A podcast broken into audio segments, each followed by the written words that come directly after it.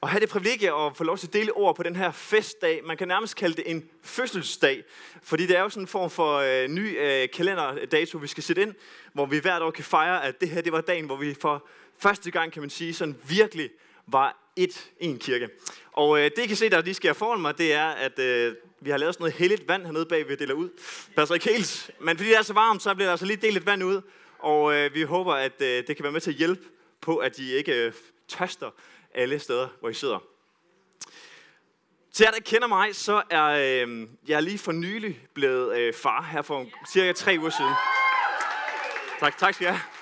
Øh, og øh, jeg ved ikke, nogle af jer, der har prøvet at være forældre, I ved, at når man bliver forældre, så lærer man en masse ting omkring sig selv, og omkring livet, og alle de ting der. Og, ved, så det er en naturlig introduktion for mig i dag. Og øh, det er sådan, at øh, jeg synes i hvert fald, jeg har lært en masse ting. Og den første ting, jeg har lært, der er jeg ret overbevist om, at langt de fleste jordmøder, de er sadister. Øh, det er simpelthen umuligt at kunne gå på arbejde hver dag, og så sidde og se mennesker lide, og så bare sidde og kigge på dig og bare sige, du gør det så godt. Ej, hvor du bare god. Sådan, ja, det er dejligt. Og du går hjem igen 8 timer senere, og der er ikke sket en skid, og du kommer tilbage 8 timer efter, der du sidder og gør det samme. Så jeg, øh, jeg har tænkt mig lige at snakke med nogle af jer, der ved, der læser jordmod herinde, for det, der må være et eller andet her, jeg forstår jeg ikke. Ej, I gør virkelig godt job. Øhm, den anden ting, jeg har lært, det er, at jeg har lært noget omkring mig selv. Og øh, det, jeg har lært omkring mig selv, det er, at jeg tænker faktisk virkelig meget på mig selv. For det er sådan, at øh, når det er sådan, der kommer sådan et menneske ind i ens liv, øh, en baby i ens liv, så spørger det menneske ikke om lov til at få lov til at få al opmærksomhed i dit liv.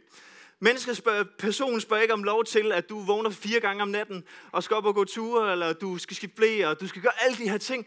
Personen tager bare din opmærksomhed og kræver din opmærksomhed lige på stedet. Og lige der så finder man ud af, at man tænker faktisk utrolig meget på sig selv. Fordi jeg, jeg vil jo gerne have lov til at sove de der otte gode timer igennem. Eller jeg vil gerne have lov til at kunne gøre det, jeg plejer at gøre. Men det kan jeg bare ikke mere. Og finder ud af, hvor egoistisk og hvor meget jeg egentlig bare er optaget af, at mine behov skal være opfyldt. Jeg tænker, at der er nogle af jer, der sidder herinde og som er forældre, I ved fuldt hvad jeg snakker om. Jeg er der længere ned ad vejen, I ved, Jakob bare, der kommer mere. Du er bare lige begyndt. I sidder der og har, har ondt af mig. Jeg, der er forbind for mig deroppe efter. Ej, det ved jeg ikke. Men jeg tror nogle gange også, at øh, vi som mennesker, jeg tænker, det, det, det er jo ikke bare mig, der har den her måde at være på. Jeg tror, vi generelt som mennesker, er vi bare skruet sammen på en måde, så, så det der med at, ligesom at tænke på sin egen behov først, det falder os ret naturligt.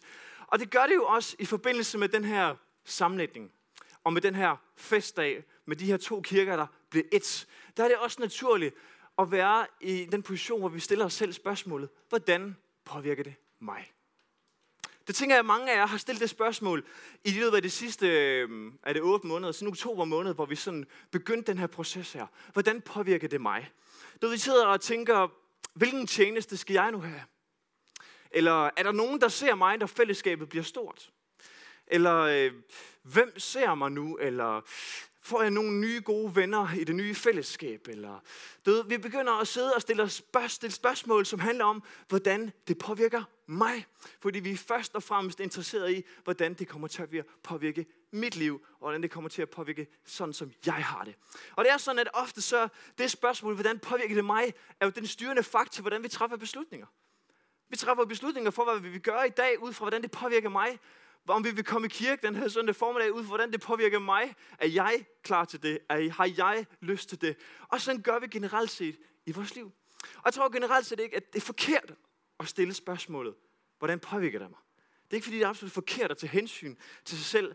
Men problemet er der, hvor hvis vi som kirke ender der, hvor det primære styrende markør for den måde, vi er kirke på, bliver vores os selv, og hvordan det påvirker os selv, så tror jeg, vi misser et kæmpe potentiale, vi har som fællesskab. Hvis vi hele tiden kommer til at stille spørgsmålet, hvordan påvirker det mig? Hvad får jeg ud af det? What's in it for me? Så kommer vi til at miste noget af det, som Gud har for os som fællesskab. Den her nye, fornyede store kirke, som vi får lov til at være her i Randers. Og jeg tror, vi skal være med til at kigge på noget, som Ezekiel han taler om i det gamle testamente, som lærer sig omkring, hvordan vi skal forløse det potentiale, som jeg tror, der ligger i kirken her. Det er sådan, at Ezekiel han skriver et brev til, øh, eller en bog, en brev til, til, til jøderne, der er i eksil omkring år 600. Øh, det er sådan, at øh, Israel har jo, ind, har jo fået landet i Kanans land, Og her er de en vis periode, og de ender så med ligesom om, hvad kan man sige, meste det hele op, og forstår ikke rigtig at leve i overensstemmelse med det, som Gud har kaldet dem til. Og der så, så fører Gud dem i eksil. Først Nordriget og så Sydriget. Og i omkring år 570, der ender Jerusalem med at blive sendt i eksil. Babylonerne kommer og overtager øh, og plynder byen og fører omkring flere tusind mennesker til, til Babylon. Og, øh, og Israel er fuldstændig smadret. Israel er øh, død, destrueret. Det findes ikke rigtig længere. Det Israel, som de havde gået og drømt om og håbet på og længtes efter, og Gud har lovet dem, det var der ikke længere. Og lige der, der skriver Ezekiel sådan et, et løfte til, øh, om genoprettelse til de her øh, jøder, som lever i eksil i Babylon. Og vi skal prøve at være med til at se, hvad Ezekiel han siger til dem her. Han starter ud sådan her. Sig derfor til Israels hus. Dette siger Gud Herren. Dette er ikke for jeres skyld. Jeg gør det, det Israels hus, men for mit hellige navns skyld, som I har vandhældet blandt de folk, I kom til. Jeg vil hælde mit store navn, som er blevet vandhældet blandt folkene, fordi I vandhældede det. Så skal folkene forstå, at jeg er Herren, siger Gud Herren, når jeg for øjnene af dem viser min hellighed på jer. Så det, som Gud han taler om her, det er, at han vil være med til at helliggøre sit navn ved at genoprette Israel, kort sagt. Og øh, det er sådan, at Gud han ønsker ikke at gøre det her, fordi han er noget og kærlig. Det er sjovt, hvis vi læser de her vers, så står der ikke, fordi jeg er nådig og kærlig og barmhjertig, far, så vil jeg bringe Israel tilbage til deres land. Det står der ikke. Der står, at Gud han vil bringe Israel tilbage til deres land og genoprette dem. Hvorfor? Fordi han vil hellige sit navn. Han vil genoprette sin ære. Han vil genoprette det, som Israel havde vandhældet, der hvor de var gået hen. For Israel havde netop gjort hvad hedder, den her eksil, at den udsendelse eller den flygtighed Israel, var en skamplet for, for, for Israel og også for Guds ære. Det er som om det sad på sådan et hvidt stykke papir, hvor Guds hellighed, renhed og perfekthed, den ligesom var der. Men det der med, at Israel havde opført sig, som de havde, havde vendt sig bort mod Gud, og nu var sendt i eksil, det var sådan, sådan en skamplet på, deres, på Guds renhed og hellighed. Og når folk kiggede på Israel, så kiggede de jo i virkeligheden også på Gud. Fordi ved at kigge på Israel, ved at kigge på det folk, så kunne de også se, hvem er Gud egentlig, ud for at kigge på det. Og når de kiggede på Israel, så kunne de se, de har ikke styr på det. De fanger faktisk slet ikke, hvad der sker. De har slet ikke styr på det. Og derved blev Guds navn vandhelliget. Det blev ikke æret, sådan som Gud han i virkeligheden fortjener det. Og på samme måde, så ønsker Gud jo ind i vores fællesskab i dag, at være med til, at alt hvad vi gør, det er noget vi gør for at være med til at ære Gud. Og den her sammenlægning, den her med to kigge på et, har alene det formål at være med til at ære Gud. For den karakter, den måde Gud han handlede på i det gamle testamente, er den fuldstændig samme måde, han gør det i det nye testamente, og han gør i vores fællesskab i dag. Og Guds ønske er ene alene igennem den her sammenlægning, at være med til at helliggøre, at ære sit navn både blandt os og blandt Randers, hele Danmark, ja hele verden. Han ønsker at ære og ophøje sit eget navn. Og når man hører det, så kan man tænke, er det ikke rigtig egoistisk af Gud? Så hvis jeg kommer en eller anden dag og sagde, nu skal I herliggøre mig, ære mig. Ved jeg, ved, sådan, jeg er perfekt, næsten. Spørg min kone om det. Og, øh, og nogle af jer vil nok sådan sige, ah, Jakob, prøv lige at slappe lidt af. Men der er bare en kæmpe forskel på mig og Gud, hvis nogen skulle være i tvivl. Og på dig og Gud. Og det er, at Gud han er perfekt. Han er den eneste væsen, han er den eneste skabning i den her, eller han er faktisk den, skabning, den eneste væsen i den her verden, i det her univers, der fortjener, der retvis fortjener vores ære og pris.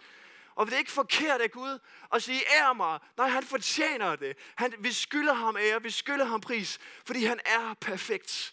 Det har han været i evighedernes evigheder, og han fortsætter med at være det. Og derfor stiller sig Gud så op og siger, jeg skal have min ære tilbage. Jeg skal have den ære tilbage, som er mistet. Og det sjove er jo, når Gud han vil genoprette sin ære, så begynder han at genoprette sit folk. Og det skyldes, at Guds ære og hans folk, sit folk, de to ting hænger sammen. Man måske sammenligne det lidt smule med, at en far og en søn, den måde, som sønnen opfører sig på, den måde, som sønnen agerer på, det påvirker lidt den ære, som faren får. Hvis sønnen han klarer sig godt i skolen, hvis han øh, får gode karakterer, hvis han gør det godt der, hvor han er, hvis han er vældigt, og hvis øh, han gør det godt i livet, så er det som om, der falder noget ære tilbage på faren. Der er som om, der er et eller andet, der, der, der ryger tilbage, og man kan kigge på faren og sige, du gjorde et godt job. Du har da gjort noget godt. Du har opdraget din søn godt. Omvendt, hvis sønnen, han opfører sig tosset, hvis han tærer sig, hvis han ødelægger sit liv og spilder sine talenter, så vil der også være mange, der kigger på faren og siger, der var et eller andet, du missede. Der var et eller andet, du ikke gjorde rigtigt. Der var et eller andet, du ikke lykkedes i. Og på samme måde, så er Guds folk og Guds ære tæt forbundet. Fordi Gud har udvalgt Israel. Gud har udvalgt sin kirke. Så de ting, der, de er tæt forbundet. Så når Gud skal i gang med at oprette og genoprette sin ære blandt folkene, så går han i gang med at arbejde med Israel. Og jeg tror på, at Gud, det han gjorde dengang ved Israel, kommer han også til i en eller anden forstand at gøre mod os i dag. Fordi Israel er det her demonstrationsfolk, der demonstrerer, hvilken karakter og hvilken identitet Gud han har. Så den måde, han handler mod Israel, handler han også mod sin kirke i dag. Så vi skal være med til at prøve at kigge på tre punkter, som Gud han gør mod Israel. Som er med til at oprette Herrens ære, og være med til at give det kæmpe potentiale, som der ligger i os som kirke. Det første, som Gud han siger, det er det her. Jeg vil hente jer for folkene. Samle jer for alle landene og bringe jer til jeres eget land. Der lå et løfte over Israel, helt tilbage fra Abraham, om at Israel de skulle have et bestemt land. Og da de blev sendt i eksil, så var det jo netop denne skamplet, fordi de ikke havde det land, de havde fået lovet. Men Gud, han ønsker at genoprette sit folk. Han ønsker at tage Israel, der er spredt over alle vinde i Mellemøsten, og så ønsker han at putte det tilbage i det land, som de var lovet, og på den måde genoprette det ære og det at holde det løfte, som han har lovet mod sit folk. Og på samme måde i dag, så tror jeg også på, at Gud, han ønsker at genoprette sin kirke. Han ønsker at have en hel kirke. Han ønsker ikke at have en spredt kirke. En kirke, der er i stykker, der er splittet. Men han ønsker at have en hel kirke, der er samlet, der står sammen for ham. Og så når folk kigger på det folk, eller på os som kirke, på os som et folk, så tænker de sandelig, Gud er god.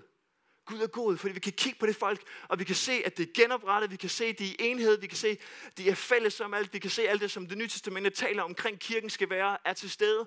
På samme måde, så tror jeg på, at Gud han vil gøre det for os her i dag. Og det er kun noget, vi skal gøre en kort stund, men det er noget, vi skal fortsætte med at gøre.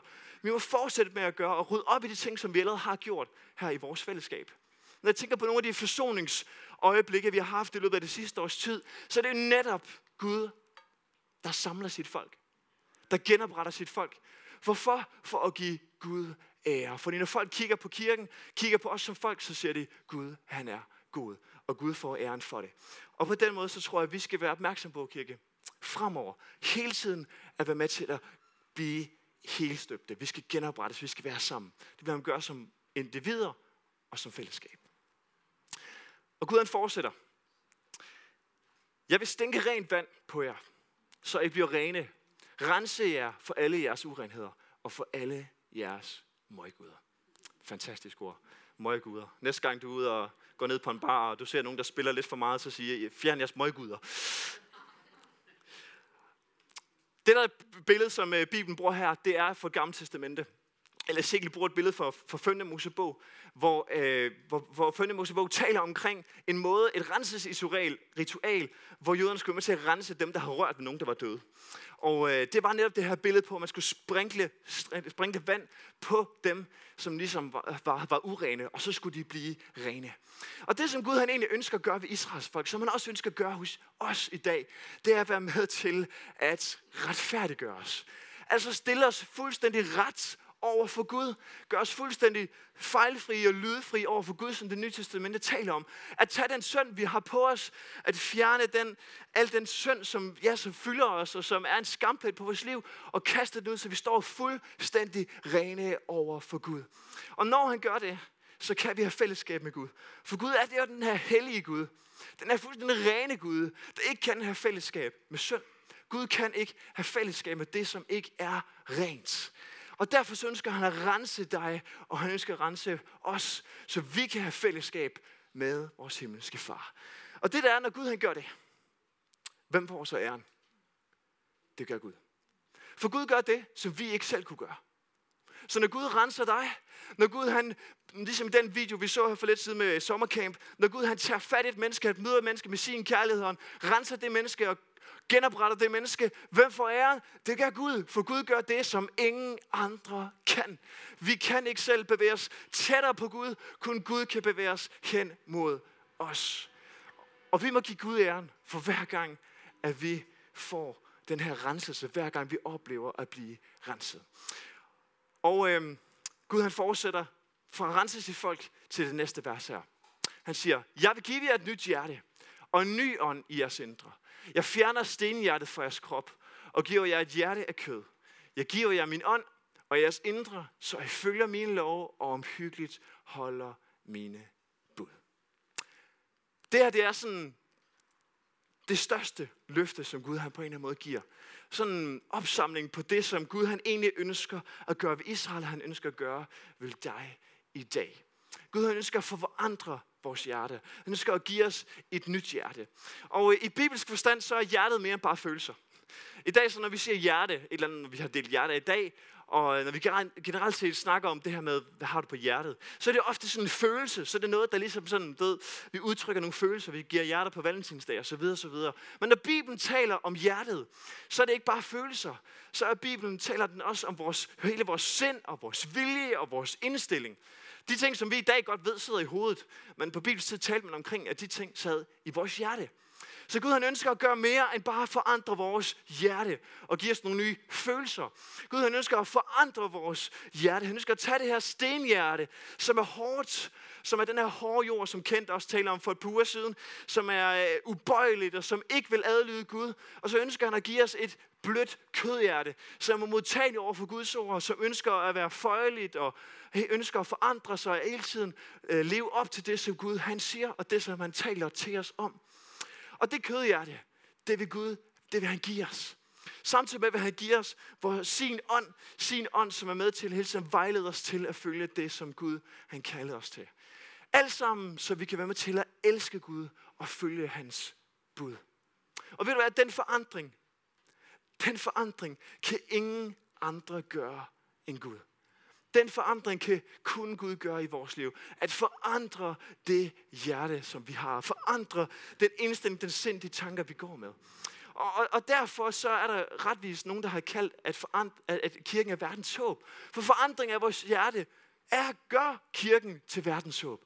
Gør, at vi er verdens håb. Fordi at det største problem i verden, spoiler hvis du har siddet og overvejet det, det er vores oprørske hjerter, der har vendt os væk fra Gud på grund af synden, der har påvirket. Vores hjerter, der har valgt at sige, Gud, jeg gider ikke dig mere. I vores hjerter, der har vendt os væk fra Gud og har bevæget os væk fra ham, og nu vil alt muligt andet end ham. Det er grundlæggende verdens største problem. Det er dybest set det største problem i denne verden. Og, og vi kan tage fat i så mange andre ting i den her verden og forsøge at håndtere det problem, men det vil aldrig rigtig komme til mål med det. Du ved, vi kan tage fat i psykologien, og vi kan prøve at på en eller anden måde bruge psykologien, og vi kan på en eller anden måde håndtere den adfærd, som vores hjerte har. Men i sidste ende, så deler psykologien ikke med problemet. Vi kan tage fat i naturvidenskaben, og vi kan prøve at skabe noget miljømæssige ting, og vi kan prøve at gøre alle mulige ting, men i det sidste ende, så deler naturvidenskaben ikke med det største problem i den her verden. Og vi kan blive ved. Det største problem i verden kan kun deles med via evangeliet. Kun Gud kan forandre det hjerte. Og det er klart, at psykologien og naturvidenskaben osv. er gode værktøjer, kan bruges af Gud. Men i sidste ende, så er det kun Guds påvirkning, der kan ændre vores hjerter. Igen, når jeg har siddet og lyttet til nogle af de her forsoningshistorier over det sidste års tid, så bliver det bare tydeligt, at det er Gud, der har grebet ind. Gud har forandret hjertet hos mennesker, ligesom han vil gøre det med dig og mig. Han vil forandre vores hjerter. Og derfor er kirken verdens håb. Forstår vi det potentiale? Forstår vi det potentiale, der ligger i vores fællesskab? Vi er håbet for Randers. Ingen politik, ingen, ingenting vil kunne hamle op med det, som evangeliet kan gøre i vores liv. Så altså Guds nedkærhed for hans egen ære fører til kirkens potentiale. Det fører til et genoprettet folk. Det fører til et renset, retfærdiggjort, frit og rent folk. Og det fører til et folk, hvis hjerte bliver fuldstændig forandret, bliver fuldstændig forvandlet. Ikke kun vores hjerte, men alle menneskers hjerte omkring os. Fordi Gud ønsker, at den velsignelse, som kommer over os, ikke kun skal blive her, men den skal flyde ud til alle omkring os. Og det er potentialet for os som kirke. Og Ezekiel slutter af med at sige sådan her omkring det potentiale, der ligger i kirken. Han siger, I skal bo i det land, jeg gav jeres fædre.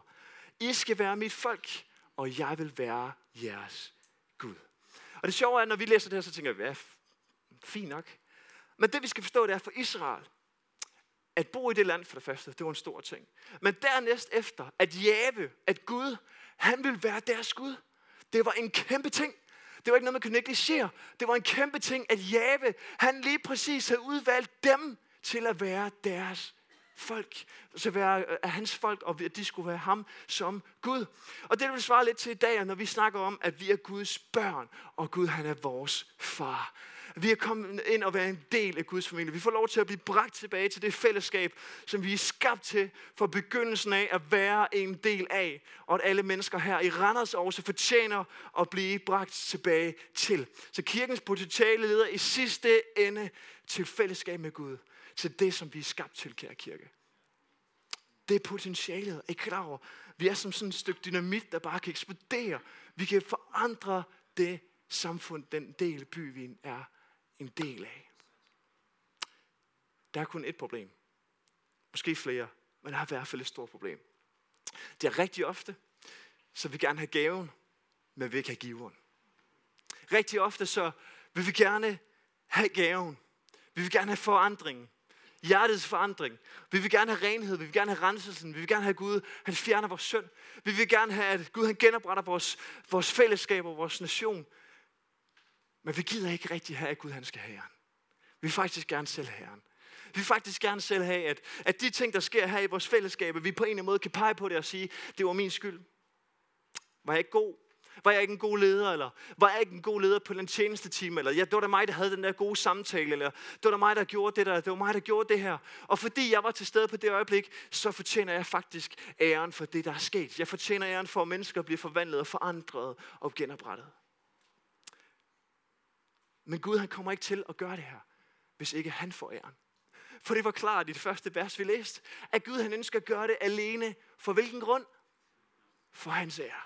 For hans ære. For at hellige hans eget navn, fordi han er stor, og han fortjener at blive helliggjort. Så hvis vi ønsker at have forløst det potentiale i vores menighed, fremover i vores kirke, så er nøglen til det, at vi vil give Gud ære for det. At vi vil rette os mod ham, vi vil vende os mod ham og sige, Gud, du fortjener al ære.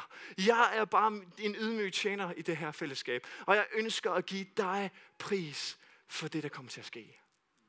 Og selvfølgelig gjorde bror Gud os. Selvfølgelig har vi en andel i det. Men i sidste ende, så er det Gud, som fortjener at få æren for det, der kommer til at ske her. Og så tror jeg på, at Gud han vil gøre de ting. Så tror jeg, at vi begynder at genoprette. Så vil han rense os, så vil han give os et nyt hjerte, der vil gøre, at vi bliver Randers' håb. At vi bliver Danmarks håb, at vi bliver verdens håb. Så spørgsmålet er, har du et ønske om at se Gud blive æret i vores fællesskab? Eller når der bliver truffet beslutninger, tænker du så primært på, øh, hvordan det påvirker dig, eller hvordan det påvirker Guds ære? Når der sker nogle nye ting, når der bliver taget nogle nye valg, når der bliver øh, truffet nogle beslutninger rent bygning, eller hvad end det kommer til at være, der kommer til at være masser af beslutninger fremover.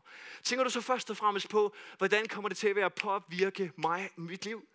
Eller kommer du til at tænke på, hvordan kommer det til at være for Gud? Kommer det til at gavne ham mere? Kommer det til at gøre hans rige går frem? Kommer det til at ære ham? Kommer det sidste ende til at gøre, at mennesker kommer til at lære ham bedre at kende? Og mit ønske er i dag, at vi må få lov til at rette vores hjerte, vende vores hjerte mod ham. Så hver gang vi træffer et valg, hver gang vi tager en beslutning, så gør vi det ud fra, hvad der gavner Gud bedst. Hvad der ærer ham mest, og ikke kun os selv. Vi fokuserer på, hvad der gavner Gud mest, hvad der ærer ham mest. Jeg kunne godt tænke mig at kalde lovsangen op. Og øhm, så skal vi lige om lidt bare være med til at synge. Og øhm, jeg kunne godt tænke mig, at vi bare beslutter os for, at på en eller anden måde gøre det, som David siger i en salme. Min sjæl, pris Herren. At vi vælger for os selv at sige, at vi vil ære dig, Gud. Vi vil prise dig først og fremmest. Vi vil sætte dig på førstepladsen. Og nogle gange så står vi ikke lige og har følelsen, der gør, at vi vil, har lyst til at gøre det. Men nogle gange så er vi nødt til at samle Davids ord op og sige, min sjæl pris Herren. For jeg tror på, at hvis vi skal have potentialet forløst i vores fællesskab, så skal det være igennem, at vi giver Gud æren. Og det kan også være, at du er den her formdag og tænker, jeg tror faktisk ikke, jeg har fået lov til at få et møde med den der Gud. Jeg tror faktisk ikke, jeg har fået lov til at opleve den Gud, der renser mig. Som tager væk den skyld, jeg føler, jeg går rundt på. Den skam, jeg føler, jeg går rundt med. Den oplevelse af at være forkert. Den oplevelse af at være alene. Eller død. Alle de ting, der kan fylde og tynge mit liv. Det føler jeg ikke, at jeg er blevet renset for. At jeg er blevet frigjort for. Jeg føler måske heller ikke, at jeg har fået det her nye hjerte. Et nyt hjerte, der ikke går rundt og er bitter, der er hårdt. Men et hjerte, som er blødt. Og som kan elske andre. Så vil jeg bare sige, Gud, han har også mulighed for i dag at række ud med det bløde hjerte. Og give dig et nyt hjerte og rense dig fuldstændig. Så der var mulighed for lige efter, når vi synger lovsang, og gå over til min venstre side, jeres højre, til forbøn og bede sammen med nogen. Og ellers så vil vi anbefale jer altså alle sammen at rejse os op nu. Og øh, efter en bøn, så lad os øh, synge sammen og sige i takt med David, min sjæl, pris her. Jesus, tak fordi, at fordi at du er her, så er kirken verdens håb. Vi har ingen evner til at gøre noget som helst. Vi er blot fuldstændig ordinære, normale mennesker her. Men når Gud, når du træder på banen, så gør du kirken til verdens håb. Fordi du forandrer hjertet. Fordi du renser mennesket. Og fordi du genopretter fællesskabet. Far, tak fordi du må gøre alle de tre ting igennem vores fællesskab. Men jeg beder dig om, at du vil vende vores hjerter mod dig, så vi vil give dig ære. Så vi åbner op for, at du kan gøre det, som du ønsker at gøre i vores fællesskab. Hjælp os ikke at blokere det, du vil, men at åbne for det, du vil. Ved at give dig æren, Gud, for alt, hvad du gør. Det beder vi dig om i dit navn. Jeg beder dig om, at vi må have Davids ord på vores hjerte. Min sjæl, pris Herren. Amen.